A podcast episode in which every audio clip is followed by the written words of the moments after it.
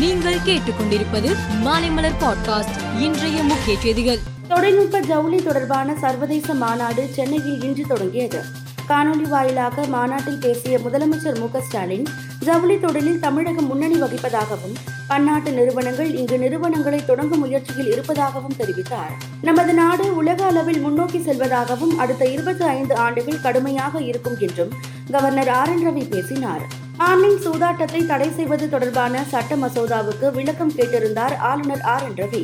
இதையடுத்து ஆளுநர் கேட்ட விளக்கங்களுக்கு பதிலளித்து தமிழக அரசு கடிதம் அனுப்பியுள்ளதாக சட்டத்துறை அமைச்சர் ரகுபதி தெரிவித்துள்ளார். மின் இணைப்புடன் ஆதாரை இணைப்பது தொடர்பாக தமிழ்நாடு மின் உற்பத்தி மற்றும் பகிர்மான கழக வருவாய் பிரிவு தலைமை நிதி கட்டுப்பாட்டாளர் மலர்விழி விளக்கம் அளித்தார் ஒரு வீட்டில் ஒரே பெயரில் இரண்டு மின் இணைப்பு இருந்தால் அதை ஆதார் மூலம் கண்டறிந்து ஒரு மீட்டராக கணக்கில் கொண்டு வரப்படும் என்றும் இன்னொரு மீட்டர் அவசியம் என்றால் அதற்கு பொது பயன்பாடு கட்டணமாக யூனிட் எட்டு ரூபாய் கணக்கில் வரும் என்றும் அவர் தெரிவித்தார். அரசியல் சட்டத்தை ஒன்றிய அரசு சீர்குலைத்து வருகிறது என்பதை நிரூபிக்கும் விதமாக தலைமை தேர்தல் ஆணையர் நியமனம் நடந்துள்ளது என இந்திய கம்யூனிஸ்ட் கட்சியின் மாநில செயலாளர் முத்தரசன் தெரிவித்தார். கோகுல்ராஜ் கொலை வழக்கில் தண்டனை பெற்றவர்களின் மேல்முறையீட்டு வழக்கு உயர்நீதிமன்ற மதுரை கிளையில் இன்று மீண்டும் விசாரணைக்கு வந்தது. அப்போது வழக்கின் பிறர் சாட்சியான சுவாதி ஆஜர்படுத்தப்பட்டார். விசாரணையின் போது தொடர்ந்து முரண்பட்ட தகவல்களை கூறியதால் அதிருப்தி அடைந்த நீதிபதிகள் சுவாதி மீது நீதிமன்ற அவமதிப்பு நடவடிக்கை எடுக்க நேரிடும் என எச்சரித்தனர். மீண்டும் முப்பதாம் தேதி ஆஜராக உத்தரவிட்டனர். அகமதாபாத்தின் பாவ்லா பகுதியில் பிரதமர் மோடி பங்கேற்ற கூட்டத்தில் மர்ம ட்ரோன் ஒன்று பறந்தது.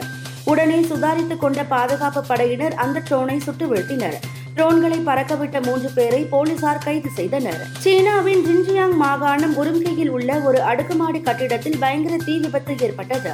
இந்த தீ விபத்தில் பத்து பேர் மூச்சு திணறியும் உடல் கருகியும் பரிதாபமாக இருந்தனர். ஹாக்லாந்தில் நடைபெற்ற முதல் ஒருநாள் கிரிக்கெட் போட்டியில் நியூசிலாந்து அணி ஏழு விக்கெட் வித்தியாசத்தில் இந்தியாவை வீழ்த்தியது.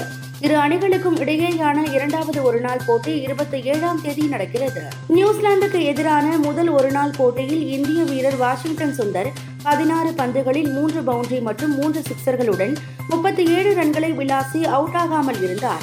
இதன் மூலம் பதிமூன்று வருட சுரேஷ் ரெய்னாவின் சாதனையை முறியடித்து உள்ளார் அதாவது நியூசிலாந்து மண்ணில் அதிவேகமாக முப்பது ரன்களை விளாசிய இந்திய வீரர் என்ற ரெய்னாவின் சாதனையை முறியடித்து உள்ளார். மேலும் செய்திகளுக்கு மாலைமலர் பாட்காஸ்டை பாருங்கள்.